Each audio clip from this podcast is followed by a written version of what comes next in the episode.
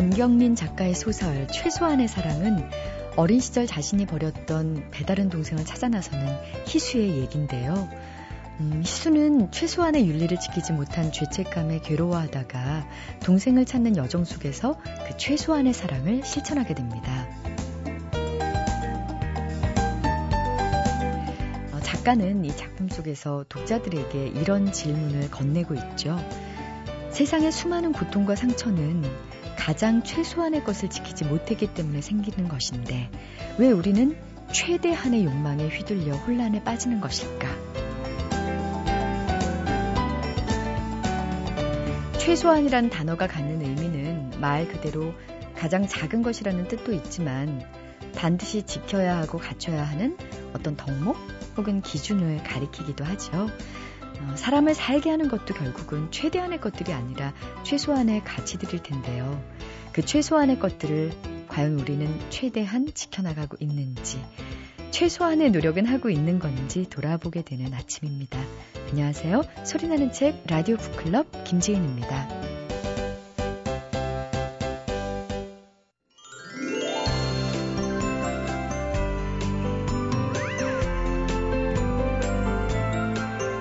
하루 15분 정리의 힘, 인생이 빛나는 정리의 마법, 잡동사니로부터의 자유, 정리 정돈의 습관 등등 요즘 서점가에 불고 있는 정리 열풍을 대변하는 책들인데요.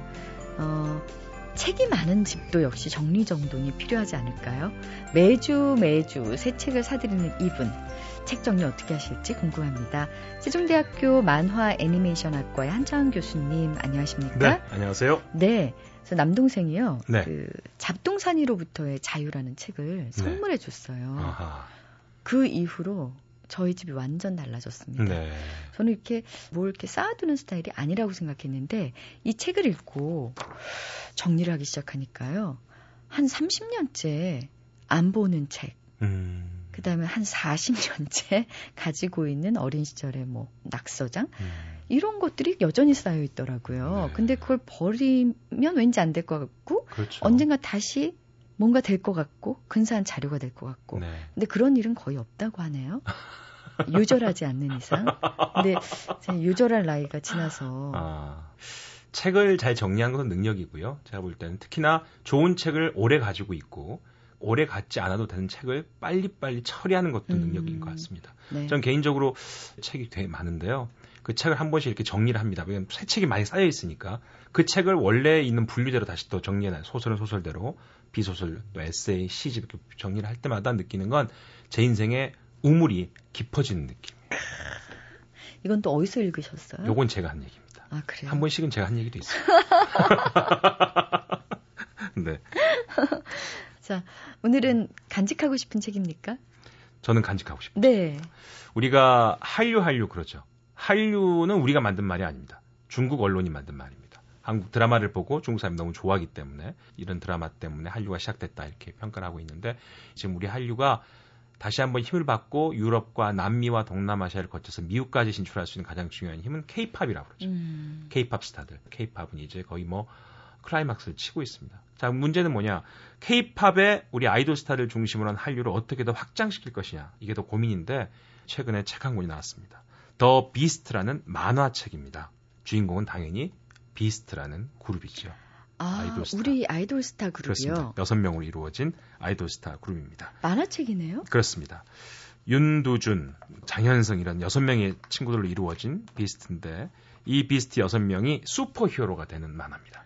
음, 그래서 저는 이렇게 팬덤을 가지고 있는 아이돌 스타들이 또 유럽이나 미국 같은 기존의 graphic novel이 좋아하는 슈퍼히어로 로 어, 배역들이 정해져 있기 때문에 이 친구들이 갖고 있는 케이팝의 인기와 기존의 graphic novel이 가지고 있는 superhero의 능력까지 연결된다면 한국의 만화를 통한 또 다른 한류의 확대 현상이 발생하지 않을까라는 기대를 갖고 있고 이미 이 책이 8월 말에 출간됐는데 출간되기 이전에 일주 정도 예약 판매를 했답니다. 근데 만 부 이상이 들어왔대요. 예약 판매. 와. 그러니까 최근의 만화책 중에는 가장 최고의 기록을 내고 있고요. 이 만화를 보고 나면 그들이 부른 노래 춤과 이 행동들이 그다지 평탄하게 보이지 않고요. 뭔가 네. 좀 색다르게 보입니다. 그래요. 그런 능력이 분명히 있을 것 같다. 뭐 이렇게 볼 수 있는 만화가 더 비스트입니다. 아, 기대되네요. 네. 보면은 이제 주인공들이 사진이 있고 오른쪽에는 만화, 만화 캐릭터로 되어 있는데 아주 재밌습니다. 네, 윤두준 같은 경우는 프로 축구 선수로 나오는데요. 초절정 운동 항쟁 능력을 가지고 있어요. 야. 달리면 그냥 사람들 눈에 안 보이고 점프하면 공보다 더 위로 뜹니다. 문제가. 이런 능력이 있는 거고 장현승은 텔레포트. 직업은 댄스는 텔레포트는 장소로 움직이는데 기존의 텔레포트는 자기가 움직이고 싶은 곳으로 움직이는데 네. 이 친구는 그게 안 돼요. 그래서 피하자. 조, 조폭들이 자기 앞을 막으니까 피하자 그냥 남미에로 옮긴 거예요.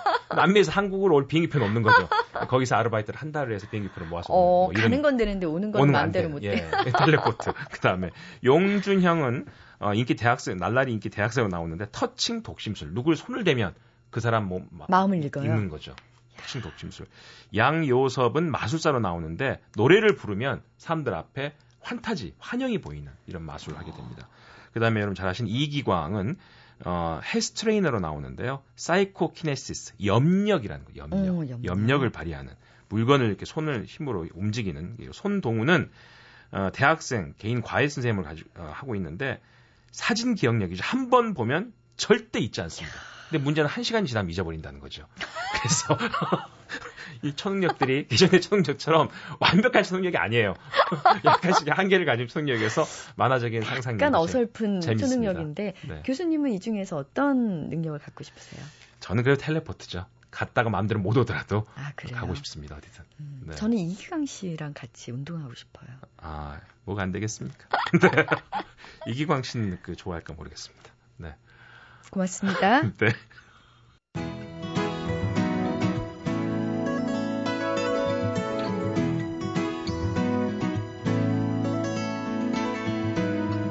잊혀질 뻔한 책, 묻혀질 뻔한 책을 소개해드리는 시간 뻔한 책. 이번 주에 소개해드릴 뻔한 책은요. 임지현 한양대 사학과 교수가 쓴 새로운 세대를 위한 세계사 편지입니다. 음, 임지현 교수는요, 기존의 민족주의 역사관을 벗어난 탈국가적인 역사학, 이거를 그 transnational 역사학이라고 한다네요. 이 transnational 역사학을 연구하는 분인데요. 그만큼 이 책 역시 기존의 역사 관련 서적의 틀을 깨고 있다고 합니다. 어떤 면에서 그럴까요? 이 책을 편집한 휴머니스트 출판사의 최세정 편집장의 설명 들어볼게요. 이 책의 부제가 만들어진 역사, 국사, 세계사 교과서를 찢어버려라. 뭐 되게 과격한 부제를 담고 있는데요. 달다 외우듯이 점수를 받기 위한 역사 공부에서 벗어나서 역사란 무엇인가, 그리고 역사를 왜 공부해야 하는가, 그리고 역사를 통해서 우리가 무엇을 얻을 수 있는 것인가, 더, 더 나아가서는 어떻게 살 것인가에 대한 이야기들을 에세이적으로 풀어내고 있는 책이라고 할 수 있어요. 근데 어, 특징은 저자분이 이야기를 들려주고 싶어하는 역사 인물들에게 편지를 보내는 방식으로 그래서 여기에는 19통의 편지글이 실려 있어요. 그래서 이미 오래전에 죽은 공자라든지 아니면 20세기에 우리가 워낙 유명하게 알았던 뭐 무솔린이라든지 스탈린이라든지 그분들이 들려주고자 하는 이야기들을 편지글 형태로 주고받으면서 진정한 수신 있는 독자들인 거죠. 독자들에게 이 이야기를 들려주고 싶다. 이런 형식을 띠고 있는 독특한 역사 에세이 책이라고 할 수 있어요. 아, 그 19편의 편지가 이제 실려 있는 셈인데요. 한 번도 역사를 공부하면서, 어, 이 역사 속의 인물과 지금 살고 있는 나 자신이 어떤 관계를 맺고 있다는 생각을 저 개인적으로는 해본 적이 거의 없습니다. 그런데 그 각 인물들에게 편지를 쓸 생각을 했다는 것 자체가 굉장히 신선한 시도일 것 같은데요. 이 새로운 세대를 위한 세계사 편지가 역사 관련 서적의 틀을 깨고 있다는 것은 이 에필로그만 봐도 알 수 있는데요. 일부를 제가 조금 소개해 드릴게요. 굳이 역사 공부를 하려고 애쓰지 마라. 잠이 안 올 때를 빼놓고는 재미도 없고 죽어 있는 역사책을 읽으려고 굳이 애쓰지 말거라. 역사는 멀리는 게 아니다. 언니하고 싸우면서 사람들 사이의 갈등이 왜 생기는가를 생각해보고 엄마와의 팽팽한 신경전에서 헤게모니의 문제를 느껴보고 아빠하고 싸울 때 권력과 지배, 수능과 저항의 문제를 생각해보면 우선 그걸로 충분하다. 어떤 훌륭한 역사책보다 내가 몸으로 느끼면서 배우는 삶의 문제가 더 생생하고 중요하다는 생각이다.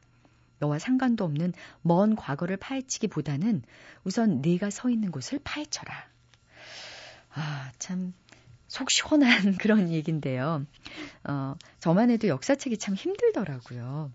역사책에 대해서 적잖은 어, 편견이 아마 그 중고등학교 시절에 그 역사 공부를 교과서를 통해서 하면서 생긴 게 아닌가 싶은데 저 같은 독자들도 이 책을 재미있게 읽을 수 있을지 궁금해지는데요.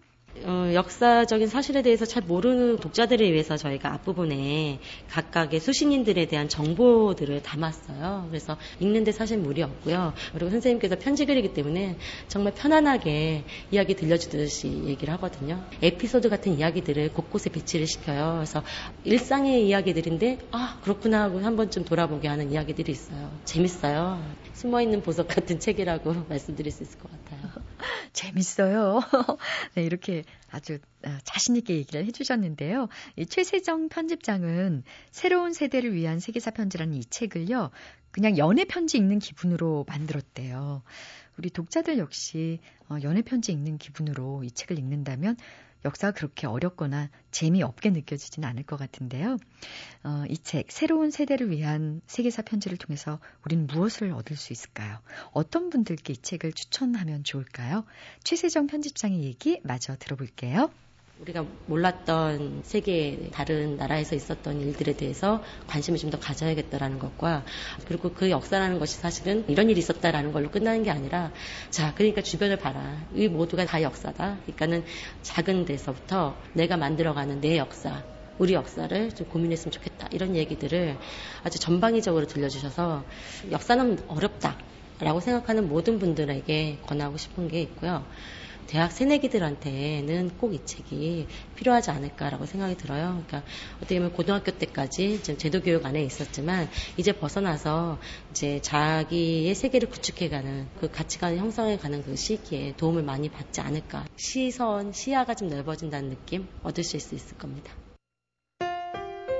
MBC 라디오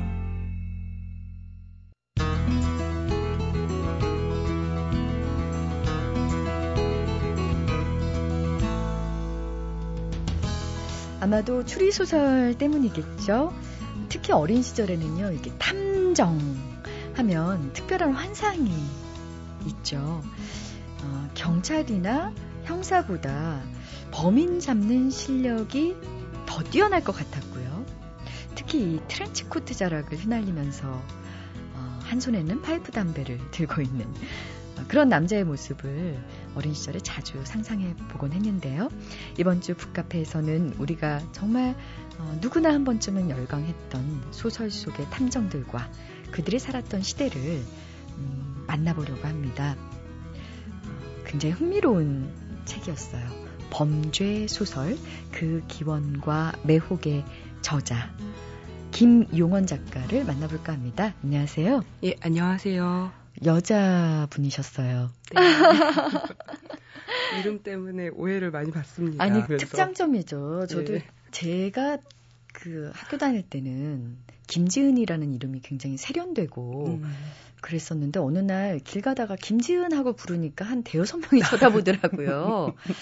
이게 특별해지기에는 참 평범한 이름인데 네. 그에 비해서 김용원 작가의 경우는 참 작가다운 이름이다라는 생각이 들었습니다. 아, 감사합니다. 게다가 아, 또 범죄 소설에 탐닉하고 계세요. 네. 이제 범죄 소설 그 기원과 매혹이라는 책을 내셨어요. 사실 여기서 범죄 소설이라는 건 추리 소설만 얘기하신 게 아니라 하드보일드 소설을 통칭하는 용어로 쓰신 것 같던데요. 추리 소설과 하드보일드 소설이 어떤 배경으로 탄생했는지 본격적으로 얘기를 나눠보겠습니다. 일단 추리 소설 하면 영국을 빼놓을 수 없을 텐데요. 이게 언제부터 추리 소설이 이렇게 각광을 받고 많이 쓰여지기 시작했나요? 네, 이제 가장 중요한 부분은 사실 이 추리소설이라는 장르가 19세기 이전에는 나올 수가 없었다는 것 자체가 되게 중요한 부분인 것 같아요. 그러니까 추리소설의 기본적인 배경은 이제 뭐 이를테면은 돈을 차지하기 위해서 이제 혹은 뭐 사랑을 차지하기 위해서 이런 식의 이제 그 요건들이 있기 때문에 살인 사건이 일어나는 걸로 설정이 되는데 이제 그렇기 위해서는 그만큼의 많은 돈 혹은 어떤 그만큼의 뭐 뜨거운 열정, 사랑 이제 이런 것들이 필요한데 그런 어떤 소유권의 개념 자체가 19세기에 이르러서야 등장했기 때문에 추리소설이라는 거가 그 이전에는 탄생할 수가 없었던 것 같아요. 그래서 게다가 문제를 좀 복잡하게 꼬기 위해서는 이제 좀 다양한 배경, 다양한 인물이 필요한데 그렇게 많은 인물들을 등장시키기 위해서는 현실 속에 사실 우리가 복잡복잡한데 살아야지만 이게 현실감이 느껴지잖아요. 그러니까 그런 대도시라는 것 자체가 19세기 이전에는 아예 발달을 하지 않았기 때문에 그래서 영국의 런던이 19세기 어떤 세계에서 가장 큰 사람이 많고 가장 큰 도시였기 때문에 이런 소설들이 나오는 게 가능했고 음. 독자들 역시도 읽으면서 굉장히 현실감 있게 아 이거는 뭔가 우리 이웃에서 벌어지는 범죄 같아라고 생각을 하면서 읽을 수 있었던 것 같습니다. 모든 일들이 이루어질 수 있고 일어날 수 있는 곳. 예, 예. 그러니까 18세기 산업혁명이 영국에서 일어나면서 19세기가 완전히 달라진 영국의 모습이 되면서 예. 이런 추리 소설이 가능했다는 얘긴데요. 예, 예. 궁금한 게 그럼 이 시기에 탐정들은 과학 수사를 했을까요? 예, 아주 원시적인 형태의 과학 수사가 아? 예, 이뤄지기 시작을 했는데요. 막 그 전까지는 이렇게 제가 자료를 찾아보니까 진짜 황당해요. 그래서 사법제도의 그 개혁이라는 게 사실은 뭐 18세기 중반에서야 이루어졌다고 하더라고요. 그러니까 18세기 중반까지는 재판이라는 게 뭐 증거도 없고 뭐도 없고 그냥 얘가 자백했다 이러면 이제 바로 사형. 음. 그러니까 사실 너무나 사법 체계가 엉망인 시대였었는데 18세기 이제 중반을 넘어가면서 증거라는 것이 필요하다라는 주장이 제기가 됐고요. 그때부터 이제 조금씩 조금씩 그런 그런 인식이 바뀌어가기 시작을 했는데 이제 제도화되기 시작한 거는 19세기 들어와서 그러니까 1843년에 세계 최초의 사법경찰, 그러니까 범죄를 추적하는 사법경찰 조직이 등장을 아. 비로소 하게 됩니다. 영국에서요. 네. 이때도 뭐 지문 이런 거 채취할 수 있었나요? 예, 그때 그러니까 거의 동시다발적으로 그 요건들이 다 갖춰지기 시작을 했던 것 같아요. 그러니까 뭐 지문이라는 거를 발견을 하게 되고 사진이 발명되고 일단 그래서 그 전까지는 이렇게 대충 그린 이제 스케치로. 예 대충 방을, 방을 붙이는 거죠. 몽따주를. 예. 그런 식으로 하다가 이제 정확한 인물의 신체적 특징을 알아볼 수 있는 정확한 증거들이 이제 사진을 통해서 가능해졌고요. 청진기가 그때 처음 발명이 되거든요. 아. 그래서 청진기를 통해서 거짓말 탐지기라는 어떤 기계가 나오게 되는 또 이런 연결 관계가 있고요. 예, 예. 그러니까 이 뭐 사진의 발명, 지문의 발견, 뭐 거짓말 탐지기 뭐 이런 것들이 다 당시에 과학 수사가 조금씩 진행됐던 시기라는 증거가 될 텐데요. 예. 이 흐름을 타고 탄생한 인물이 바로 셜록 홈즈라면서요. 그렇습니다. 예. 그러니까 지금 와서 돌이켜 보면, 그러니까 어릴 때 읽을 땐 참 몰랐는데요. 지금에 와서 다시 한번 그 홈즈 시리즈를 쭉 읽어보니까 이 19세기 유럽의 어떤 시대 정신을 가장 완벽하게 구현하는 인물이 다른 어떤 소설 속 인물도 아니라 그냥 셜록 홈즈라는 생각이 들더라고요. 네. 그러니까 당시 어떤 과학 기술의 발전에 대한 굉장히 해박한 지식, 또 대도시, 그러니까 런던 한복판에 거주하면서 유리창 밖으로 지나다니는 인파를 바라보면서 그 겉모습만 보고도 저 사람의 직업 내지는 어떤 살아온 전력을 간략하게나마 꿰뚫어 볼 수 있는, 그러니까 아, 저 사람은 전직 해병 출신이야, 뭐 이제 이런 식으로 알아보는 거 있잖아요. 네. 그래서 어떤 엑스레이 같은 시선, 그러니까 과학기술의 어떤 최첨단을 구현을 하고 있는 인물이고 또 어느 정도 재산이 있고, 그러니까 먹고 살기 위해서 직장을 나가지 않아도 되기 때문에 이제 집 안에서 방문객을 받으면서 이제 소일거리로 범죄를 해결할 수 있는 그런 위치에 있는 사람, 그러니까 귀족 내지는 부르주아 음. 어떤 그런 계층에 속한다고 할 수 그러니까 있고요. 뭐 어떻게 보면 돈 때문에 어, 사건을 맡는 게 아니라 자신의 흥미를 더 자극하는 사건을 골라서 선택하는 그렇죠. 선택권도 있는 그렇죠. 탐정이네요. 네네. 진짜 이렇게 말씀을 들어보니까 언뜻 언뜻 생각나는 게 왜 어, 세 번째 손가락에 오른쪽 세 번째 손가락에 굳은 살과 뭐 다른 소매 이거를 보고 이 사람은 뭐 작가일 것이다.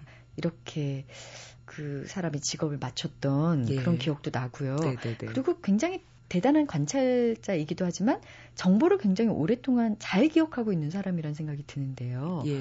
그게 다 진짠가요? 막 기억하는 게 너무 많았잖아요.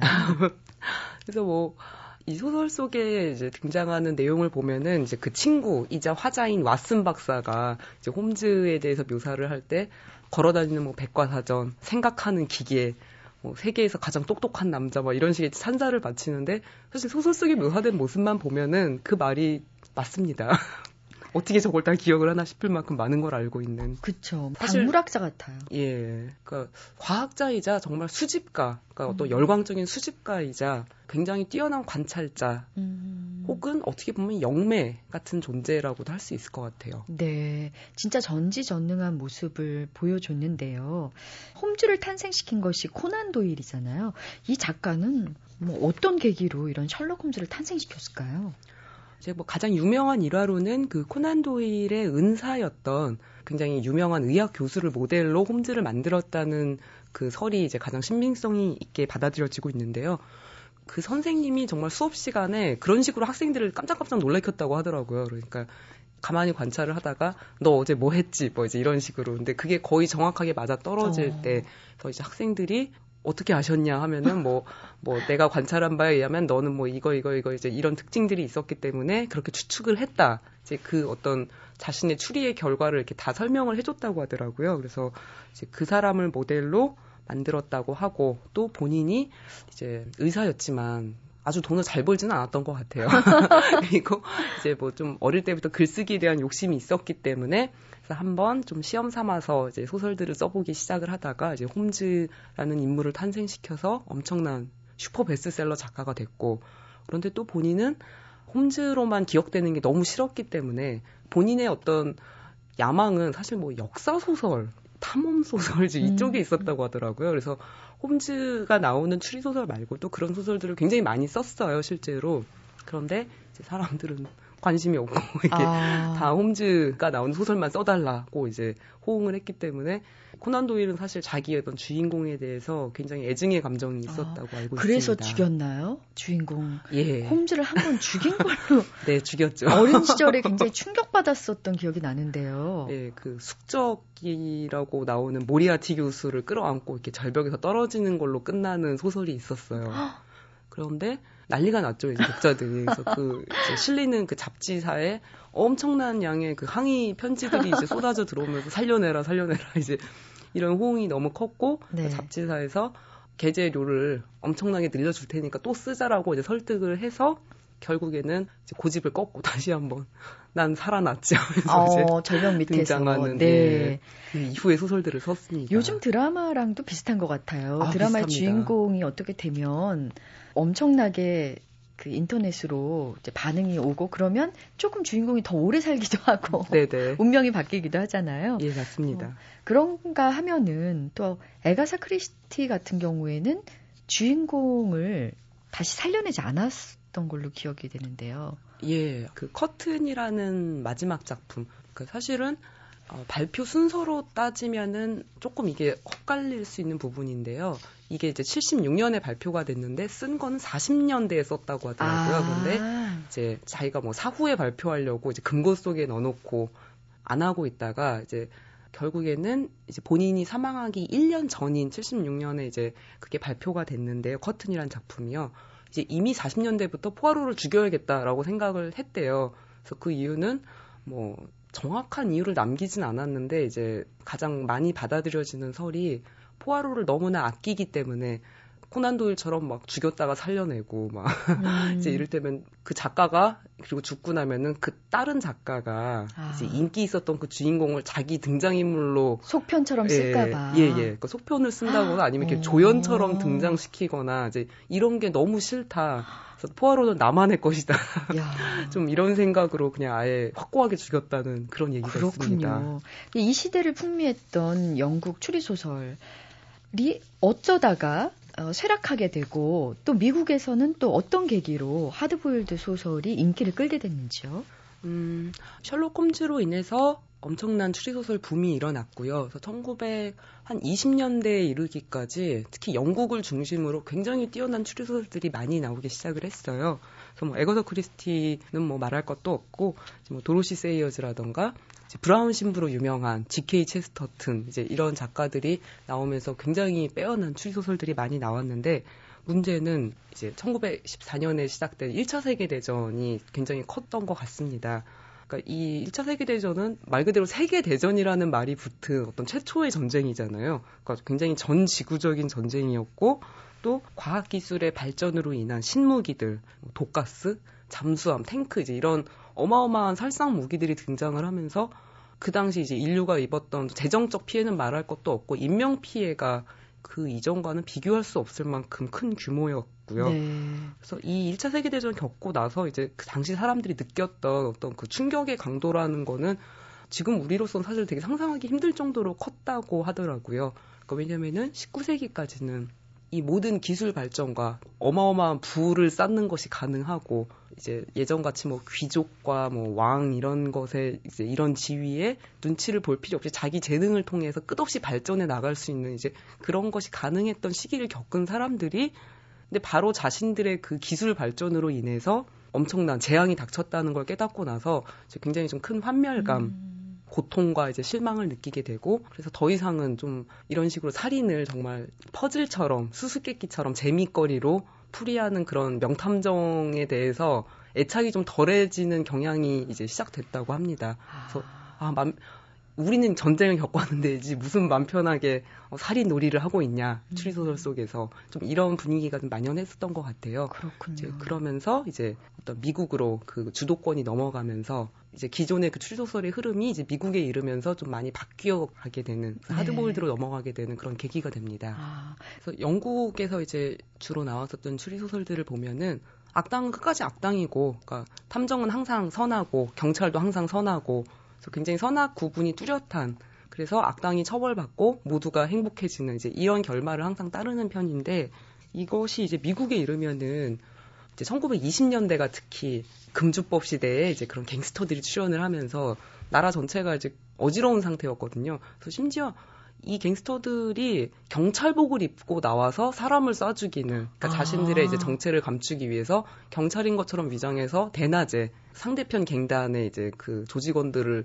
총살하는 그런 사건이 터지기도 하고 그러니까 이미 시대가 바뀐 거예요. 그러니까 겉모습만 봐서는 이 사람이 우리를 지켜주는 경찰 인지, 예. 그러니까 아. 진짜 제도의 평화를 보장하는 그런 존재인지 아닌지, 아니면 속은 갱스터일 수도 있는데 이제 이런 불안감이 이제 싹트기 시작을 했고 심지어 그때 당시 그 미국 대통령 그 워렌 하딩이라는 대통령이 서민적이고 아주 좋은 이미지로 당선이 됐었는데 이제 대통령 임기가 끝날 때쯤에는 그때까지 그 역대 미국 대통령 중에서 가장 많은 부패를 저지른 대통령이었다는 게 밝혀졌다고 하더라고요. 아. 그래서 그 이제 미국 시민들의 좀 충격이 굉장히 컸고 거기에 대해서 아. 그래서 영국의 어떤 그 아직까지 그 왕정 질서가 이제 잡혀 있는 영국 사회와는 굉장히 다른 방향으로 이 위에 있는 사람들 우리가 믿었던 사람들도 다 악당일 수 있구나라는 이제 굉장히 불신과 그 믿음이 깨지는 과정 이제 이런 것들을 굉장히 철저하게 겪게 된 거죠. 그래서 그렇기 때문에 소설 역시도 바뀔 수밖에 없었고요. 아니 그러면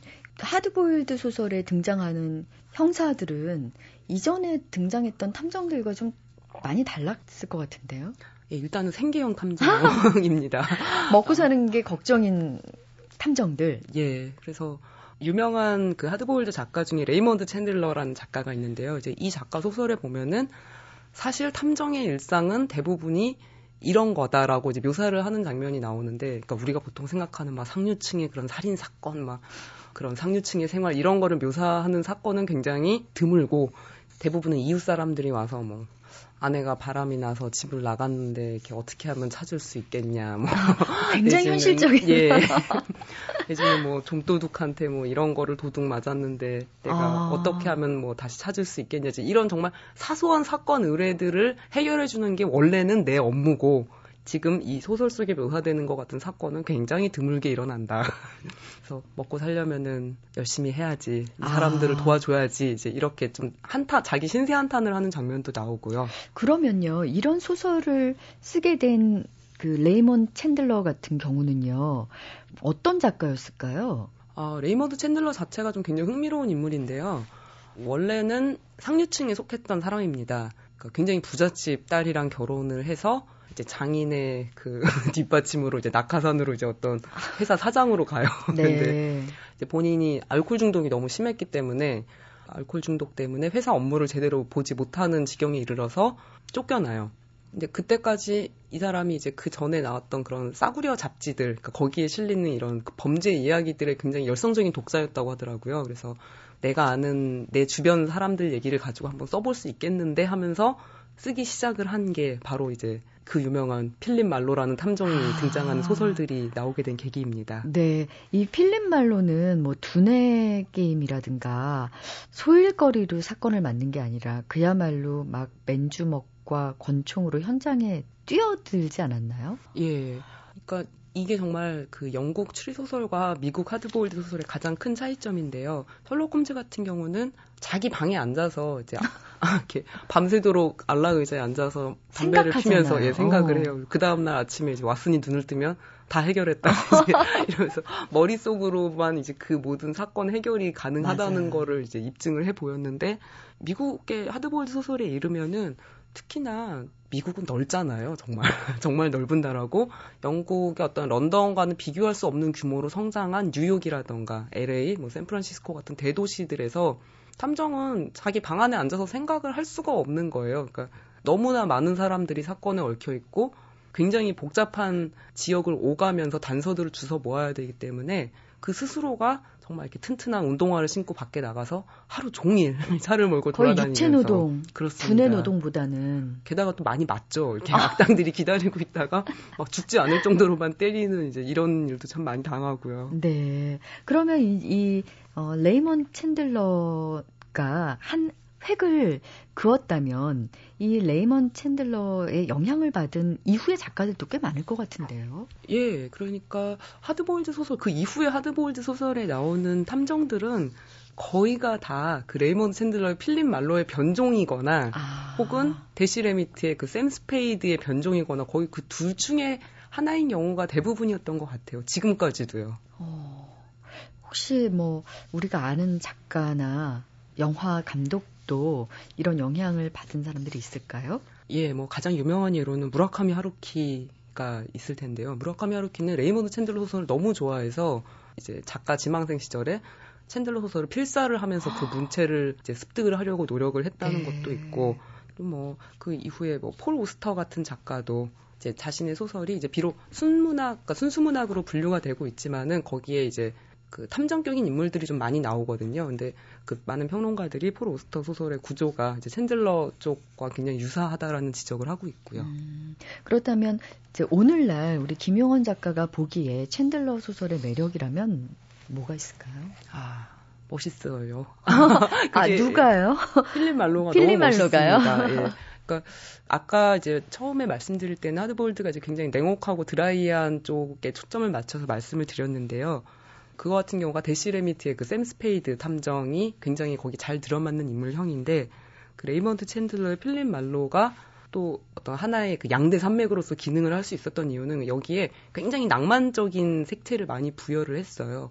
그 필립 말로가 한마디로 그 중세 시대의 기사 같은 인물로 등장을 음. 하거든요. 그래서 본인의 뭐 목숨이 위험해지고 돈을 못 받는 한이 있어도 이렇게 억울하게 누명을 뒤집어 쓴 사람들을 위해서 그러니까 정말 아무런 대가 바라는 거 없이 그러니까 그 선을 추구하는 그런 인물로 등장을 하는데 멋있어요. 예, 아, 정말 멋있어요. 얘기만 저. 들어도 멋있는데요. 그 책을 읽다 보면 사실 너무 이렇게 그 자신의 마음을 이렇게 늘어놓는 독백 부분이 너무 멋있어서 이렇게 얼굴이 막 빨개져요.